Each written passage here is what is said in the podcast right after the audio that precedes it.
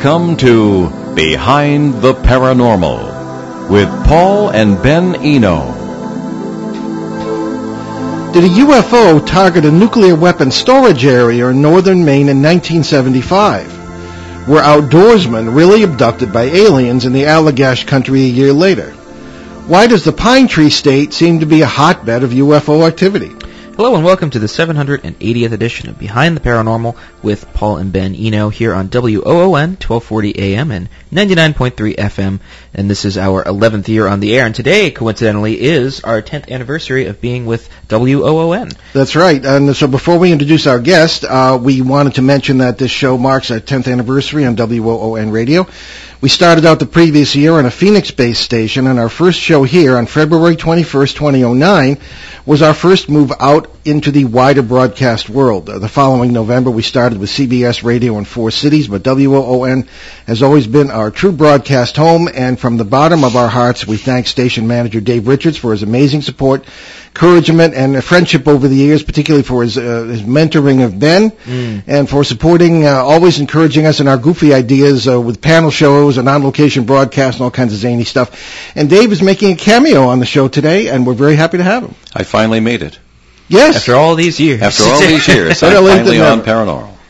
Uh, well, guys, uh, you were very kind in your uh, in your thoughts and uh, words uh, for the radio station and for uh, my work here but it is I who am grateful to you two for your dedication to the seriousness of the uh, subject matter. There are, I'm sure everyone knows, quite a number of programs that uh, say that they uh, deal with this uh, sort of subject matter, and there have been for many, many decades. Paul and I both know the ones we grew up with, listening to them, and we are all called loonies for listening, and they were called worse for being them. Uh, but the, the reason behind the paranormal is on my station is the seriousness you bring to the subject and the level-headedness that you bring in and the integrity you bring to the subject. That's the key word, friends. I want you to know that uh, having worked with these guys alongside them and uh, watching them and behind them for so many years, that uh, Paul and Ben Eno are the only two I would allow with this subject on the air because of their integrity, because it is a scholastic endeavor to them, and they are not here just to make some money. Well, wow. Dave, I thank you so much. I, I didn't mean to interrupt. If you you can keep talking like that the whole show. That's all I had to say. Okay, well, we really appreciate it. I yeah. just want to make sure that was said because there's a lot of shows out there. Yeah, there are. Yeah, there too are. many sometimes. yes, indeed, indeed. Well, thank, thank you, you very much for keeping steadfast to your uh, your values from the beginning uh, all the way through, and for ten years bringing honor to the subject and to our station. Well, thank you so much, Dave. Yeah, thanks for having us, Dave. Looking forward to the next ten years. Indeed. Okay, very good. All right. So now to business uh, here. Nomar Slevik is a professionally published author and po- podcaster living in Bangor, Maine. His first book, UFOs Over Maine, was released in 2014 through Schiffer Publishing. It was our publisher too. His latest book, Otherworldly Encounters, was released in July 2018 through Llewellyn Worldwide Publishing. He wrote and produced the documentary Abducted New England, which was directed by Bill Brock.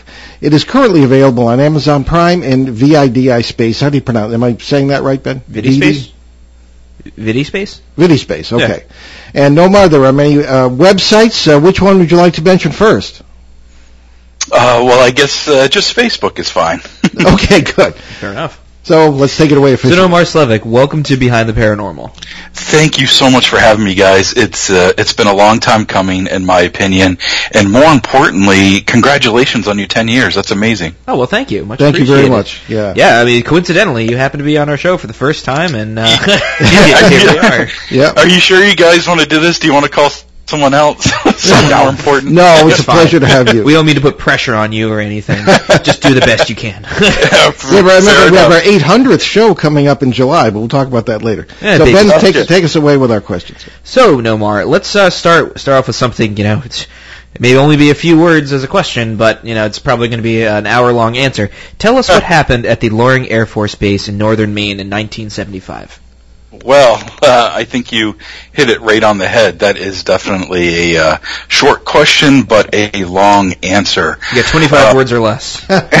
quite a bit happened. Uh, so the Air Force Base was operational in Maine from 47, which is an interesting year uh, in, in, our world, uh, to 1994. And like Paul was saying earlier, it did house nuclear weapons in the 60s and 70s. And in 1975, a series of encounters happened over the course of three days where a UFO was seen hovering over the base uh, in different areas, including where the nukes were kept. Uh, these, uh, or this object was seen on radar and visually, including the wing commander, who was the highest ranking officer on the site. And it seemed to culminate on this third night when the UFO was seen just hovering a few feet over the runway. Maine State Police and Air Force Police rushed to the area and they were all flabbergasted really at what they were looking at. They described an oval shaped object that looked like it had lava or, or, or something flowing all around it with all these different colored light patterns, things going over it. And then after a few moments, it blinked out. It was then picked up on the radar over Nova Scotia just a, a few seconds later.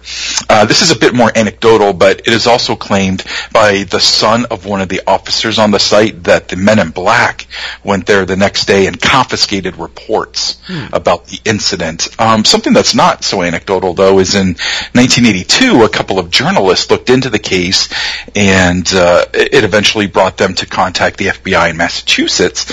And the FBI in Massachusetts said that they are uh, still investigating the case and that it wasn't closed. It was still ongoing. However, the official statement from Loring at the time of the incident was that it was drug smugglers and helicopters. Uh, but after these uh, uh, journalists looked into it, their official determination at the base was unknown. Hmm. Were there any landings involved? Uh, As, I'm thinking of a la Rendlesham Forest. I was actually just going to say, it sounds like there there are a lot of parallels with yeah. that case definitely a lot of parallels, but nothing that's been reported. Now, when I say that, you know, this incident took place over three days in 1975, that's just the most famous incident that took place at Loring Air Force Base. But when you talk to witnesses, other people that were stationed there, other people that live in the area, they said that they would see lights and crafts and things all the time. You know, so could have a landing have happened and we just haven't talked to that witness? It's quite possible. Mm, okay. Well, uh, let's stay on the same subject of Loring with the uh, a letter from um, uh, our good listener in Colombia, South America, Peter. And what does Peter have to ask? So Peter writes to us. Uh, Captain Mike Wallace uh, quote uh, sa- or said quote What in the hell happened with the UFO the other night? The aircraft commander of the first tanker s- said. I can't talk about it, Mike, and you wouldn't believe me if I could. Did you discover exactly what happened that the ca- commander could not reveal? Uh, specifically, exactly those words and the answer that hopefully goes to those words? No, not specifically. What I could uh, uh, maybe speculate on is the witnessing of such a a, a site, such an encounter, mm-hmm. so close to the ground. We're talking it was hovering just a few feet over the runway when when the Air Force Police and the and the Maine State Police were converging on the uh, the object. Mm-hmm. Uh, so I'm wondering if, if if that's what it was, and you know, because that that information didn't come out till many years later, and and I'm wondering if that's what it's speculating to. Uh, something more dramatic, uh, in my opinion, anyways, that happened, which maybe could be an answer to this, although it wasn't the same time. Uh, in 1964, an air policeman claimed to have seen a dark-colored UFO hovering just a few feet above the runway. There were no lights or anything this time, uh, but uh, numerous airmen had seen it, and uh, and and it was interesting that it was in the same area as the 1975 encounter. What's more interesting, though, is that in December of '64, uh, this airman, the same airman who saw the uh, the, the dark-colored UFO, uh, he said that he was making his rounds, his usual rounds, you know, walking around, and he spied what he describes some people walking by a snowbank near the B-52 bomber areas, which he described as being outfitted with nukes at the time. And the airman shouted for the people to come forward as no one was allowed in the area, and he actually fired off a warning shot. And he said that the eventually they made their way out, and the airman was terrified at their appearance, and he actually fired at them. He then claimed that as soon as he fired at them, they vanished. They disappeared. And then just a few moments later, the base came to life. Lights came on and, and, and air police personnel came to the site and actually apprehended the airmen. And he tried explaining what he witnessed, but the superiors didn't want to hear it. And he and he claimed that he was relieved of duty for firing shots near the nuke area. Yeah, that, that's that's really uh, from my time in the service. You don't uh, do that ex- except uh, in extremis, so to speak. Yeah, yeah, and and of course he thought this was an extreme situation. Yeah, and in his opinion, his superiors didn't want to hear that. So he goes on to say a few months later that uh, that airman uh, said that he had walked into a local bar and was being given a hard time by other uh, people that were still in the service, you know, making fun of him because he was the guy that fired at little green men, things like that. Mm. And uh, it stated that he walked up to these former colleagues and said to them, "They're gray, not green." And then walked out. now, again, this whole story again is a bit anecdotal. There's nothing, you know, to back it up other than just him telling this story, but it's it's quite interesting. One of the more disconcerting uh, things that we've heard uh, from everybody from Colonel Halt, from Rendlesham all the way down to you right now, is the uh, the interest of whatever or whoever this is in uh, nuclear weapons. Mm-hmm. Yeah, uh, we have some information from various places, uh, not not even American bases necessarily, where craft, if that's what they are, and or it, it, their crew or whatever have not only at times uh, been sort of uh, shining lights down in weapon uh, storage areas, WSAs, this sort of thing. Uh, they've also uh, retargeted uh, or uh, deactivated nuclear weapons, but retargeted. I mean, have you heard anything like that in reference to Loring or anywhere else? Not in reference to Loring, but was it Malmstrom Air Force Base? Uh, uh, I'm, I'm uh, don't have all my notes in front of me right yeah. now, but uh, but definitely there's been uh, reports of uh, uh, nuclear uh, facilities, you know, coming to life or tests being stopped or started, you know, yeah. things like that. Uh, but uh, in what's doing it, obviously, it's all speculation. I like the way you put it, you know, craft or or whatever they might be.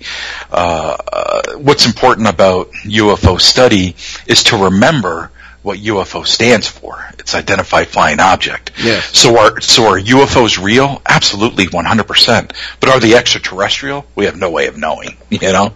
Well, but, as, uh, as, they say, you know, some may be, some may not. But we just we really just don't don't know after f- over 50 years of research.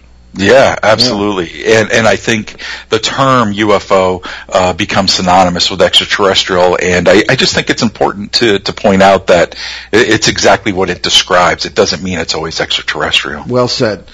Okay, Nomar. Uh, are there any other cases? And um, are there any? What a silly question. What other cases regarding Loring would you like to uh, to point out uh, to us today? In in my opinion, it was my own. Really? Okay. Yeah. Oh, that's right. Yes, please tell us. About it. So, uh, two years ago in April, I headed up to Loring for a little investigation of my own. Of course, I was working on the book, and I was writing about the Loring Air Force ca- uh, base cases, and I wanted to go up there and just spend a little time up there. Uh, and, and this place is, it's just massive, and it's almost completely abandoned. Now, around the peripheral of the base, uh, and in speaking with the uh, the, the committee that uh, that is responsible for bringing business to the area, uh, they they do have some businesses on the peripheral. There's a call center, there's a museum, there's a few stores, but right in the center of the base, there's there's nothing. It's just the base and it's abandoned. Uh, the Department of Defense actually has an active accounting department, again, on the peripheral as well. Mm-hmm. And uh, there's actually barbed wire and a chain link fence around it. And I'm wondering, since that the, that's the accounting department, if some of the uh, information that came out in December of 2017, I wonder if some of that information flowed through that area, uh, you know, with Luis Elizondo and, and all that stuff that uh, that sure. was going on. Yeah. So yeah. Kind, kind kind of interesting there. But anyways, the base is like the perfect setting for The Walking Dead or something. There's weeds growing in the roadways. Uh, the housing, there's two large housing areas that kind of look like apartment buildings or condos, and they're all falling apart. There's massive hangars that bleed rust, and and it's huge, and you can just have the run of the place. Uh, there are very few buildings you can actually go inside of. They're locked with you know do not enter or no trespassing signs. Uh, so when I got to the area, I actually went to the local police department and explained what I was doing, and they're like, "Okay, weirdo, you know, have fun." and uh, so I went on site during the day to get a lay of the land and scout out where I wanted to be at night. And I hung out there for a few hours. I took hundreds of pictures just because it's awesome. Uh, I actually got my car. There's like two or three miles of runway, and I may have gone over 100 miles in my car unobstructed by any uh, anything, uh, which was kind of fun, interesting. Um, uh, but then I went back to the hotel, took a nap, and I was coming back at night. Uh, that's when everybody's seen lights in the sky, so I just wanted to recreate those settings. Uh, so as soon as I got to the base, I was lost. Uh, it's so dark. I just wasn't prepared for that. Uh, I don't know why I wasn't prepared for that. There, there's no power going to the base. It's just not something I thought about. But surprisingly, Google Maps works there, hmm. and uh, and I was able to get my bearings. They have all the little side streets in there, and and I was able to get my bearings, and uh, I was able to find the areas I wanted to go to. So I first did an EVP session at the hangar. Uh, nothing was found, and I did an EVP session because I. I don't know, uh, you know, if this is real, how they communicate. Maybe I can hear something. I don't know. But anyways, it didn't generate anything. Mm. Uh, I, I then went to the runways and I parked the car and I shut off all the lights and I had an unobstructed view of the sky. And I sat there for about an hour watching for anything. And it was drizzling that night, so there was some low cloud cover. So I'm like, if I'm going to see something, it's going to be below the clouds. So that was enticing to me. However, it had another side effect. The drizzling, like after a while, it started to sound like white noise and I was getting this headache. And at the time I was smoking. I've since quit. It's actually been about eight months now. So, um, congratulations. Yeah, congratulations. Yeah. Thank you very much. Uh, but anyways, I got out of the car and I just needed some fresh air and to light up a smoke. That's how smokers think we're insane. But anyways, as I uh, I stood there, I could just barely hear someone or something walking up the runway towards me, and I was like, "What the hell is this?" And I was scared, and I was in the pitch black, and I'm standing next to my car. You can't see your hand in front of your face, and uh, but before I get out of the car, I had started it. So if I'm by the car, I have the light of the dashboards that can illuminate a little bit. And I'm not seeing anything, and it was actually really bright being on that side of the car. So I walked to the, towards the front of the car to see if I could hear anything or see anything down the runway. And I could kept kept hearing somebody walk, but they would, it was kind of weird. They would walk and then stop, and then they would walk, and then they would stop. And then I realized it was my intermittent windshield wipers. so I think I was losing my mind at that point. So I headed to, I got back in the car and I'm like, okay, I just, I, I gotta go to another area. I can't just sit here in the dark. So I headed to the radar tower area and I parked again, uh, but, uh, you know, I kept the car running and I watched the sky. And after a little while, I saw a light in the sky.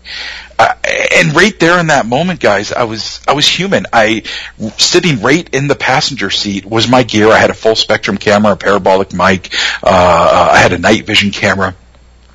And I'm just sitting there staring at it with my jaw open, you know, just being a human, being like, wow, I'm, I'm seeing something right now that really should be there. And, but again, it was just a light, but it was hovering. It wasn't moving. Hmm. And what altitude what would you say? Oh God, 300. Yeah, 300 yards maybe, because I couldn't even see the tower. oh, so uh, not all that far. Okay. No, not all that far at all. Uh, but I couldn't even see the tower at that point, so it was really hard to judge. But I watched it for a moment, and finally I was like, oh, I should probably record this. yeah. And I, I looked down and I'm holding my cell phone, and I just, whoop, jeez, and I fumbled and turned that on. Again, night vision full spectrum camera right beside me. Yeah. And I turn on the cell phone camera, and I start recording it And uh, while I was recording it, I decided to try and get closer. So I uh, put the car into drive and I moved towards it. And just as I did this, the light did this weird flickering thing, and then it blinked out. Hmm. It was actually kind of wild. Uh, the recording's on my YouTube channel, so just do a search for Nomar Slevik and uh, or Loring uh, Air Force Base UFO, and you'll find it. and You can see it. All you can see is really just a light in the sky that does this weird flickering thing, and then it blinks out. But when you put all the pieces together, it's not the full puzzle. You're missing a whole lot. But when you put it together, it starts to maybe resemble something. You know, so in 64 something happened, 75 something happened. Then, you know, this idiot goes there all these years later and something happened to me too. I saw a light in the sky. What I saw was a UFO. Did I see something extraterrestrial? There, there's no way I could ever determine that, but it's certainly interesting.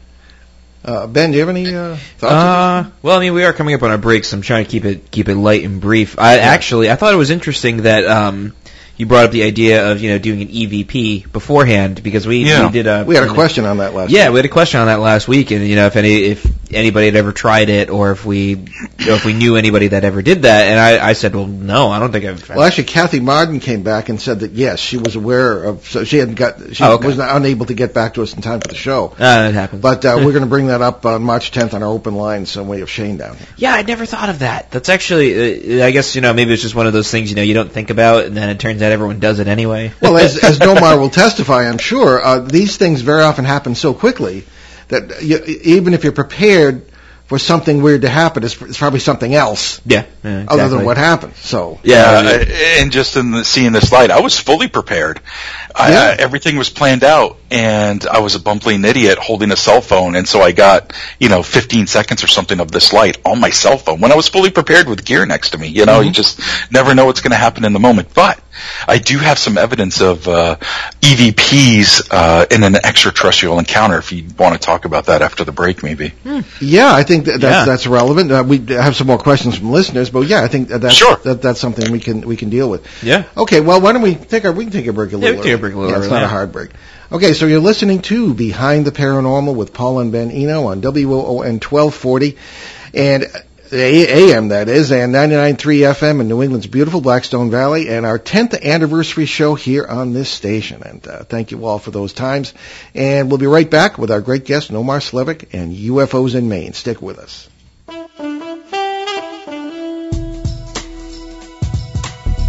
Hey, this is Gerald Albright. And I'm Dave Koz, inviting you to tune in this weekend when Mr. Albright joins me right here in the studios of the Dave Koz Radio Show. Lots of great music in store. Remember, you can visit davekoz.com for all the details and be here this weekend for Gerald Albright and more on the Dave Koz Radio Show. Hi, fans of smooth jazz. The Dave Koz Radio Show can only be heard on ON, AM, and FM every Sunday, twice on Sundays, 7 a.m. to 9 a.m., and again 7 p.m. to 9 p.m.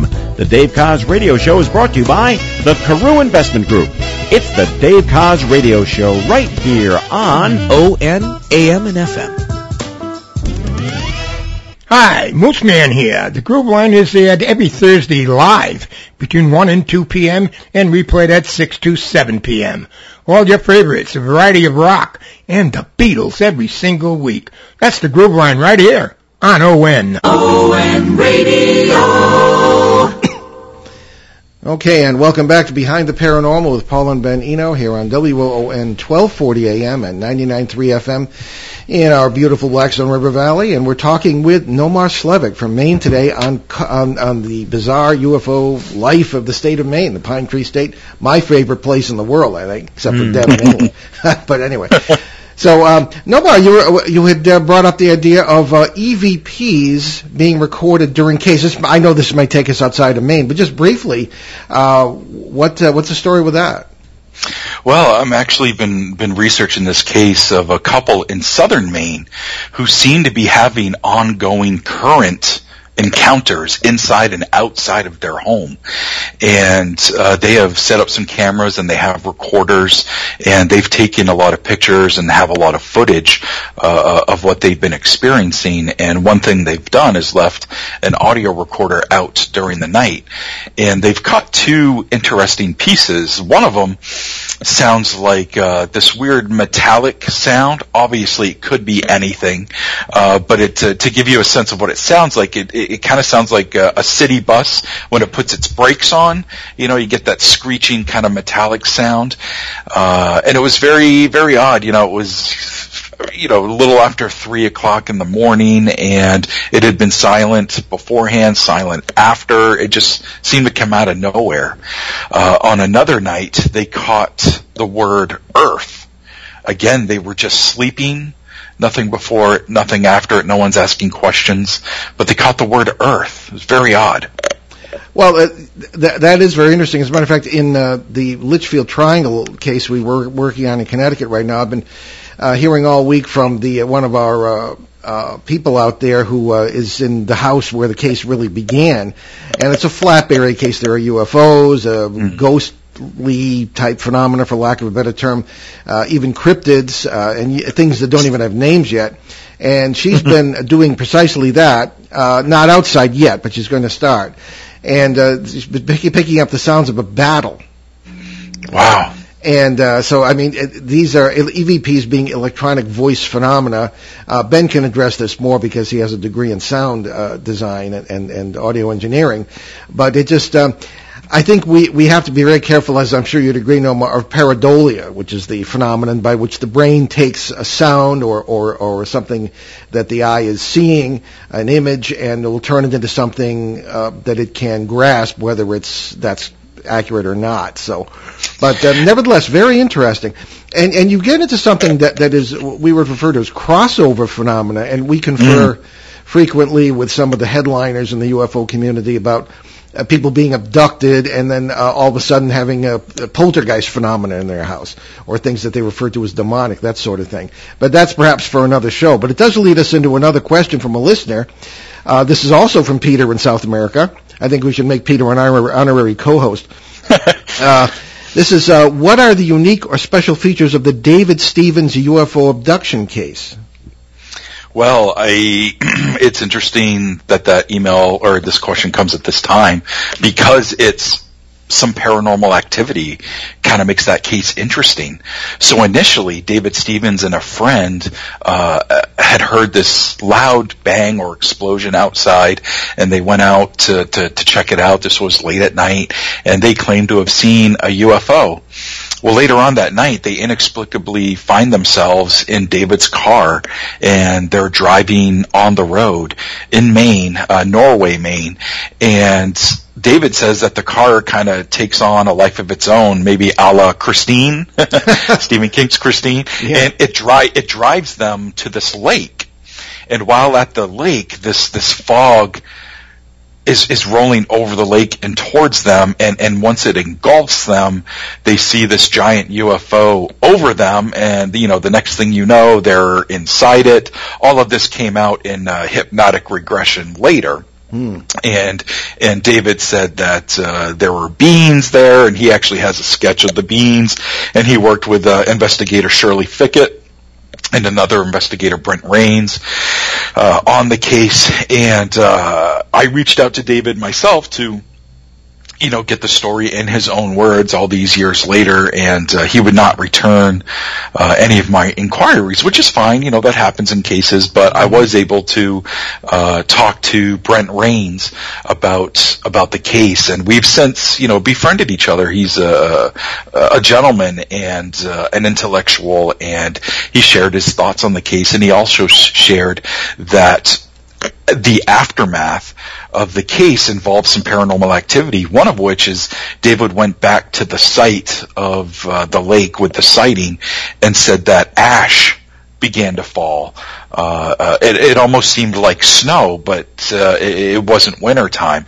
But he said all this ash would fall. And then when he was inside his home, he said that his TV, which was not turned on, said UFO, and that and, and that an ashtray hovered above his television, and then that they would see these like black squares or square boxes really, you know, like three dimensional boxes kind of float around the house and go in and out of walls. So very interesting that that stuff would happen. It also, is. Uh, th- that box thing happens in in uh, several houses in the Torrington, Connecticut area in this Litchfield Triangle, as we discussed. So it's uh, you may be dealing with a with a flap area there, as we would call it. Yeah, it, it, that's interesting. You so said say that. things that don't even have names yet, really. You know. Yeah, yeah. yeah. What do you call that? well, that's it. Yeah, we, we, and we've been working on this case for um, going on 15 years, and it oh just keeps goodness. getting bigger. There, there are well, more witnesses. When you look outside the quote unquote haunted house, you you will find very often UFO sightings. You find the neighbors sure. are also having problems. You know, it's just you got to think wow. big. Yeah, yeah, yeah. Definitely gotta gotta broaden your your scope. I think the the when you fall into being uh, uh, narrow minded or tunnel vision or or and and and not with intent or ill intent, but it, it's just the way things go. Sometimes you know you're you're focusing on UFO, you're focusing on ghosts. You're not thinking about the broader picture. But uh, you know, uh, obviously you and me, uh, we keep that in mind because you you never know what could be happening or is it all connected under this paranormal umbrella? Uh, you know, like yeah, precisely. It, so yeah, that's my thoughts on it. Okay. Well, we have another question from we have, this is from Yvette in Whitinsville, Mass. Uh, and it says, please ask Nomar about any cases in Maine where UFOs and Bigfoot were seen together. Ben, why don't you finish the sentence there? okay, because th- that uh, derives right from we're talk- what we're talking about. Okay, so uh, also, does he think that uh, UFOs are all flying craft, or could they be some living things, like Paul and Ben sometimes say? Yeah, but plasma based, that kind of thing. Sure, I'll, I'll, answer that second part first, and I'll get into the Bigfoot UFO connection in a second. Uh, but uh, could that be some sort of living organism or, or, something like that? Absolutely. I think any theory is is welcomed. Uh, so so yeah, I mean that's a, a short answer, but yes, I agree. It could be something like that. Uh, as far as the you know cryptid UFO connection uh, in Maine specifically for things that I've researched, actually no, I haven't come across. Uh, specifically with Bigfoot, but maybe another cryptid, something Mothman-like. Oh. And and this happened in the uh, town of Camden, Maine. And so that's the high rent district. It, it is. Yeah. it is. It's a lovely area. Uh, but I had heard of this encounter, you know, just through my research. Actually, uh, I was just wondering if there had been any sort of encounter like this in Maine. So I literally Googled Mothman in Maine to see what I could come up with. And it turns out I came up with this headline and it kept saying man sees Mothman like creature in Camden. Man sees Mothman like creature in Camden, but I couldn't find the story.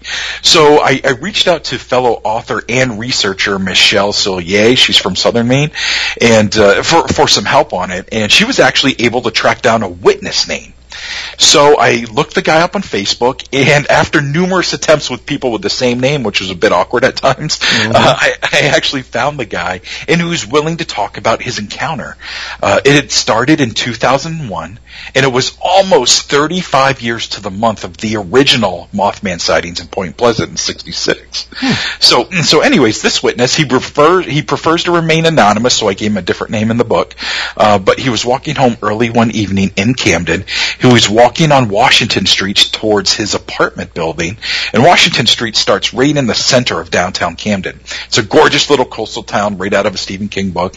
And as he walked, he began hearing this loud chirping or squeaking sound, kind of like a, a, large mouse or a rat or something. Mm-hmm. And he looked down to see what it was. And when he looked down, he saw this large shadow on the ground go by, knowing that it was something above him casting this shadow. So he looked up and he saw this odd humanoid figure with wings. And it flew over him and it was making that sound.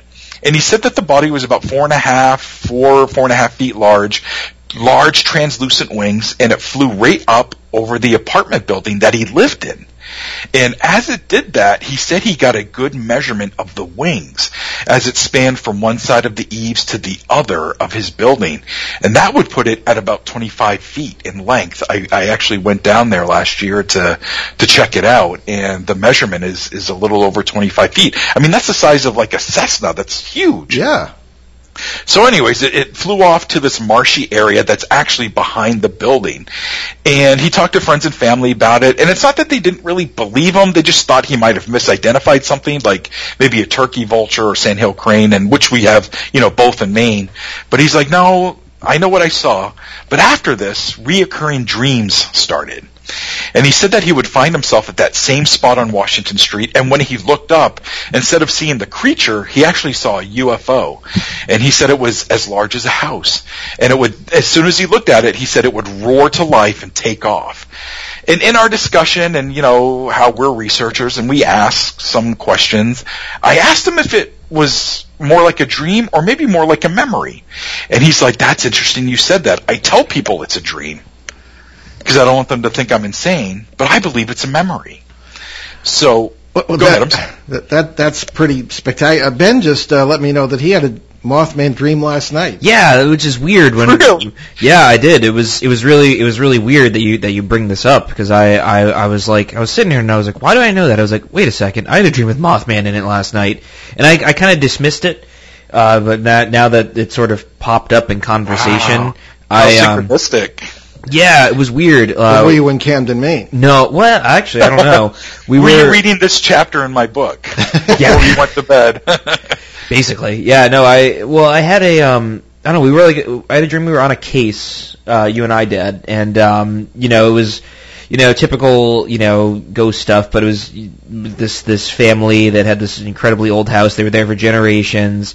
Um, no relation to any other case we're working on currently. It seemed like we were in the middle of nowhere, actually um, like in like a like a like a plains place, maybe somewhere in the Midwest. Yeah. And um, you know, we we were stepping outside to get in our vehicle and you know depart, and you're like, oh look, there's Mothman, like very oh. like nonchalant, like hey, how you doing? And like I glanced over and there was Mothman. Just I've known him for years. Just standing there, staring into the window, and then turned and looked like straight at us, and then flew away. Interesting. Yeah, huh. and I woke up and I was like, oh god. I woke up. I remember this because I woke up at like three or four in the morning because I've been doing that all week. Oh, and, devil's um, hour. Oh, that means nothing. anyway, I and I was like, oh god, I hope he doesn't like appear outside the window or anything. I was like, I'm not ready for that. Like I haven't been sleeping. yeah, that a rough day. all right. Well, that's pretty cool. Not Maine, but uh, relevant. Okay, so uh, before we burn up the hour here, Nomar, tell us about your your book, uh, what you're working on, your, where people can find out more about you, and, and certainly your film work. Oh, sure, uh, and I appreciate that. Uh, and I'm always working on something, so let me get my thoughts together here. So first of all, the book, uh, Otherworldly Encounters, uh, you can find that wherever books are sold. Uh, what I'd like to uh, recommend is this website. I'm not affiliated with, with them at all, but it's indiebound.org, I-N-D-I-E bound.org, and they're a search tool that search mom and pop bookstores in your area. So you go to the site, you type in your zip code, it then, you know, uh, uh, allocates everything to, to that zip code, and then you can do a search for whatever book you're looking for, and it'll tell you which mom and pop stores have it. And uh, if they don't have it, they can certainly order it. But I just think it's a great website that, that helps keep mom and pop stores, you know, going and in yeah. business. Yeah. Uh, but obviously you can find it on other platforms, Amazon, Barnes & Noble, all that good stuff. And uh, in the New England area, uh, you could find it on uh, the bookshelves as well. Uh, uh, as you mentioned at the beginning of the show, Abducted New England, which is a documentary uh, directed by Bill Brock, and uh, I wrote it and uh, somewhat directed it with him. You know, we you, you know how it is. You just kind of work on something together mm. and uh, don't really think about titles, but. Uh, that is available on VidiSpace that you spoke about, and then also Amazon Prime. It is free if you have the Amazon Prime service. Just search for by name Abducted New England. That's a half-hour documentary that covers three cases of uh, men in Maine who may or may not have been abducted. You know, watch it and decide for yourself. Uh, as I know what I'm going to watch tonight. Mm. and uh, as of right now, I'm actually working on a documentary of that couple I was telling you about in southern Maine. Wow. Uh, that, that's having all these uh, encounters, and uh, it's called Otherworldly Amor, and amor means Spanish in love. Mm-hmm. And the reason uh, I've called it that is this couple uh, they're they're they're like soulmates. I mean, you should just watch them together. They're just so in love. And separately, while growing up, they had lots of paranormal and extraterrestrial type encounters growing up, and then they somehow found each other in adulthood and are having continued experiences together. And they're scary at times. They're they're painful, physically painful at times. And what helps them through it is their love for each other. And, and that's how they get through it together. And I just think it's a wonderful story to tell. It's this love story with this extraterrestrial background and it's just fascinating. Not to mention they have all this footage and pictures and EVPs and wow. I just think the world needs to tell their, you know, needs to hear their story. And I'm a storyteller at heart. You know, I, I yeah. do it, uh, uh, through the written word. I do it through documentaries and I also have my own podcast.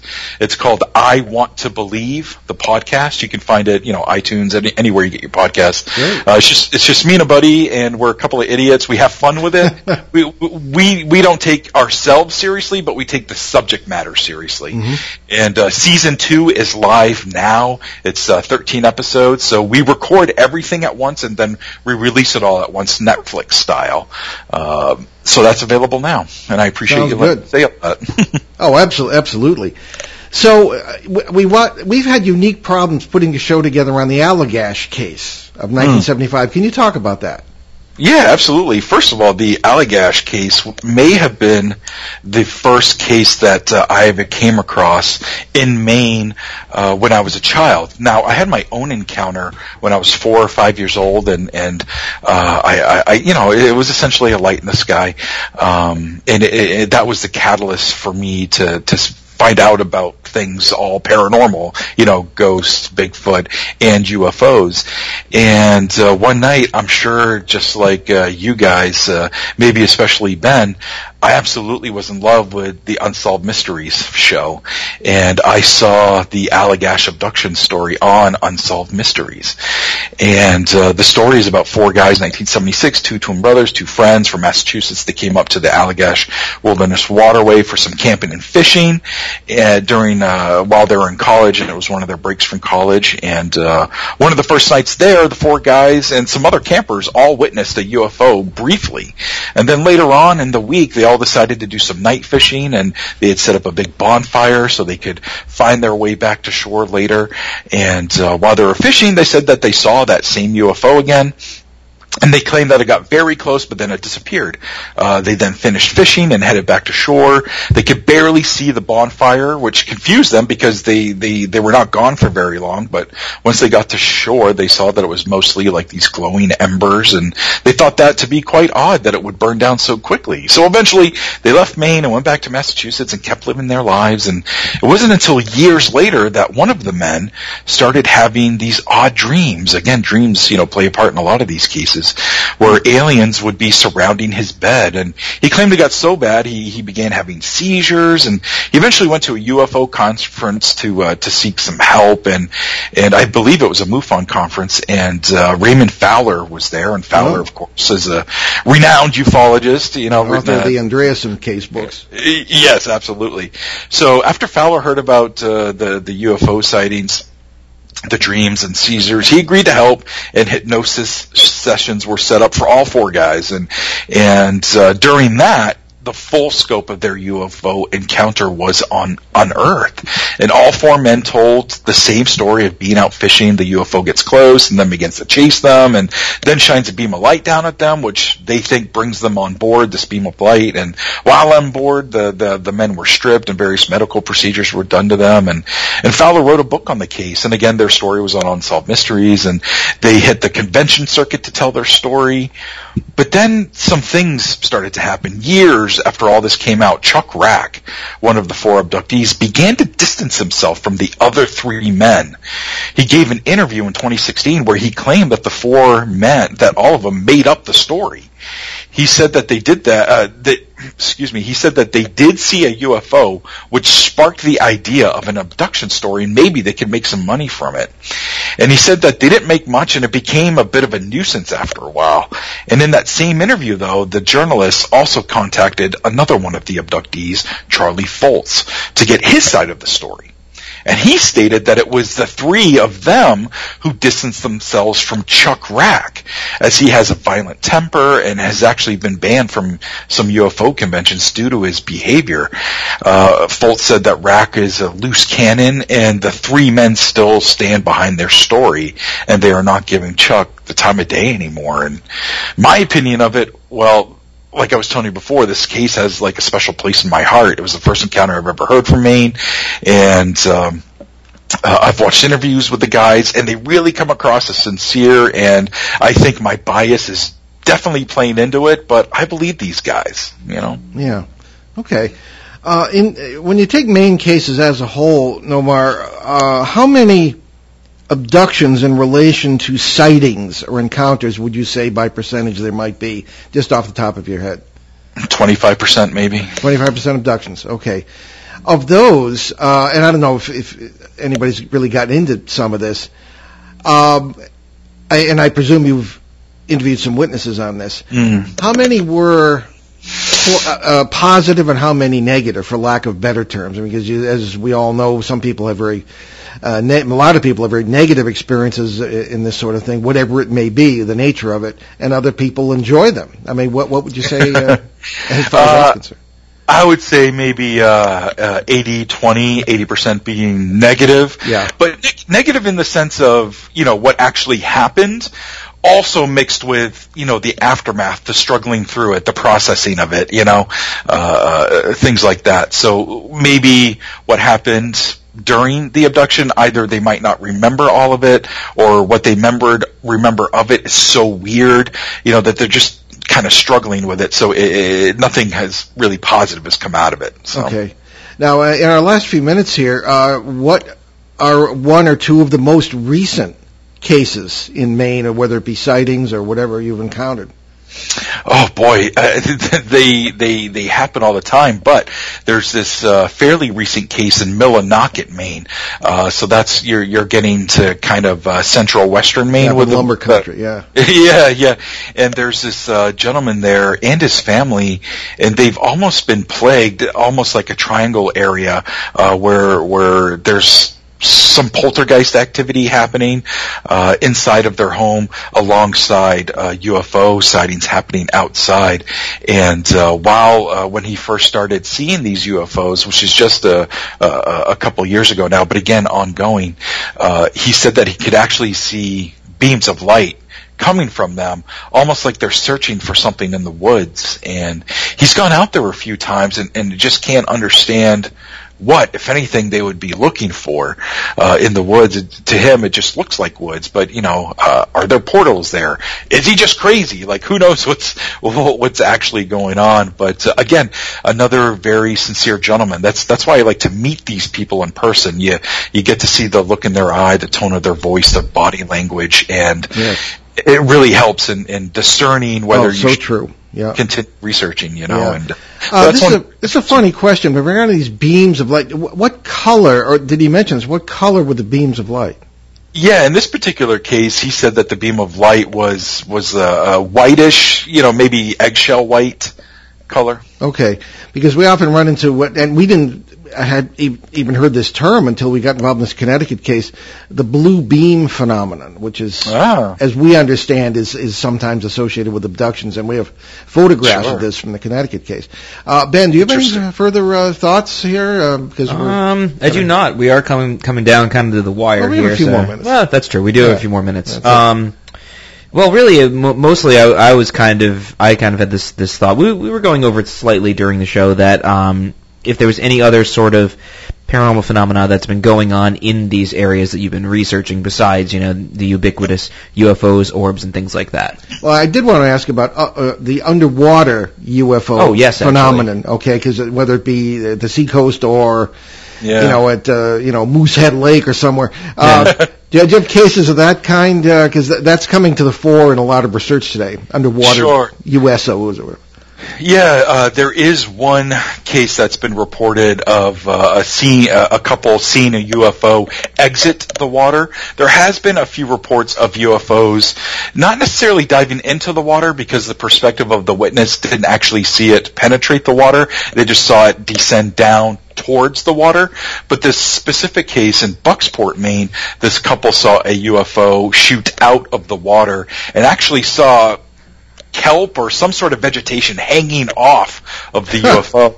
Uh, which I thought was really interesting. It is, yeah. And I'm thinking too the uh, the, the Shag Harbor incident from the 60s sure. is just across the Bay of Fundy there. Yeah, not from, far from at that, all. That vicinity, uh, a very interesting case in the Canadian side of the line.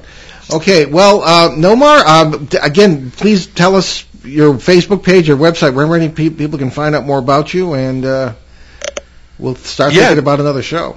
Yeah, yeah. The uh, best place to reach me and to kind of keep up what I'm doing because I update it often is Facebook, and you can find me at Nomar Slevik Author on Facebook. So facebook.com slash Nomar Slevik Author, and uh, you can send me a message. You know, tell me I'm an idiot. Uh, you know, report an encounter, whatever you want to do. If you call me an idiot, I might not respond, but other than that, you know, I, I welcome people to to hit me up or you know give me ideas or send cases my way, whatever you want to do. But that's the best place to to reach me or follow my work work on updates. Yeah, I can't imagine anyone calling you an idiot unless they're an idiot themselves. But uh, uh, wonderful show. Thank you so much. We'll be in touch. We'll look forward to uh, getting to know you better and to doing more shows. Yeah, it was a pleasure, and congratulations again on the 10 years. Thank yeah, you, thank sir. you. Okay, very good. Okay, folks, let's uh, get going with our announcements here. Indeed. Uh, all right, we've got. Uh, we had a very interesting uh, day yesterday. We well, we didn't. Ben was uh, under the weather, but we had a nice uh, time at the uh, Cumberland, Rhode Island Public Library, right in our listening area here, and uh, we, it was really we met some wonderful people. And Ben's mom filled in for him, and it was uh, really, really nice. And we didn't speak, but we had a, a, an author expo down there. So go ahead, Ben. Alrighty, so for any strange friends or uh, relatives whose tastes run to the weird and unexplained, try giving autographed copies of our books. Uh, our latest titles include uh, Behind the Paranormal, Everything You Know Is Wrong, and Behind the Paranormal 2, Bigfoot, Mothman, and Monsters uh, You Never Heard of. They're available from online retailers and in some stores, but for autographed copies, you can pretty much only get those at BehindTheParanormal.com. Okay, and uh, again, back to the Cumberland Library. Many thanks to Aaron Kutu down there and all the folks on the staff. Uh, again, it was just a wonderful day and uh, in the afternoon, and we met lots of great people. And uh, our next event will be April 23rd at 1 p.m. and we'll be back at the Town of Prospect Senior Center in Connecticut for a presentation, and we will keep you posted as uh, details develop. And after that comes another event in April, and we're particularly excited about this because it's uh, right in our neighborhood. Uh, the X-Filers United 2019 Convention. That's April 26th to 28th at the Crowne Plaza Hotel in Warwick, Rhode Island. This is a fan convention covering all areas of the paranormal, UFOs, ghost phenomena, cryptids, and much more. Along with Ben and myself, speakers will include our popular guest co-host, Shane Searway, uh, filmmaker Alexander Petikoff, UFO researcher and experiencer Mike Stevens, along with America's youngest recognized cryptid expert who's been on the show, Colin Snyder from Ohio. Uh, famous medium Gary McKinstry, author Susan Brunell, UFO experiencer Tom Reed, and a number of other big names. Uh, we'll give you details as they come up, and the website is x-filersunited.com. Uh, events later this year will include appearances at the Nashua, New Hampshire Public Library in August, along with the Exeter UFO Festival and the Greater New England UFO Conference. Uh, at some point this fall, too, there'll be a release party for my next book, Dancing Past the Graveyard, Poltergeists, Parasites, Parallel Worlds, and God, which will be published in hardcover this fall by Schiffer Books, and we'll keep you posted on that as details develop. Alrighty, and also in the works uh, is a third book that we're writing together, and this one will be on the subject of UFOs beyond the assumptions. You can check out our show website, behindtheparanormal.com, where you can find uh, out more about the show, our uh, many cases over the years, our public appearances, and uh, you'll find over free over 800 free recorded shows from our 10 plus years on the air, including our four and a half year run on CBS Radio, along with special shows and podcasts. And there are also links on uh, BehindTheParanormal.com to several charities Ben and I have adopted. That includes USACares.org, Canadian Veterans Advocacy, Helping Haiti's Orphans, Youth Mentoring Connection in Los Angeles, doing great stuff out there for at-risk youth, uh, and the Crohn's and Colitis Foundation of America. And, and we emphasize that w- we know the people who run these particular charities. We check them out very carefully, and you can be sure that uh, any donations you make will be well spent and, and spent in the right ways to help the people uh, the organization claims to to be uh, to be helping, uh, particularly help for Haiti's orphans. That that's run by folks right here in Rhode Island whom I know, and uh, the uh, the country suffered terribly in the, the um, uh, earthquake of 2010. So that, that's how that started. So Ben, what do we got on the front burner for next week? So next week we have uh, on February 24th here on WOON 1240 AM and 99.3 FM. We'll have UFOs today: 70 years of lies, disinformation, and government cover-up with Dr. Irena Scott. Well, that sounds cheerful. leave it this afternoon with a thought from the great 13th century Persian philosopher and, and theologian Rumi. All I have seen teaches me to trust the Creator for all I have not seen. I'm Paul Eno. And I'm Ben Eno, and thanks for joining us on our great cosmic journey, and we shall see you behind the paranormal. Return to this radio frequency 167 hours from now for another edition of Behind the Paranormal with Paul and Ben Eno.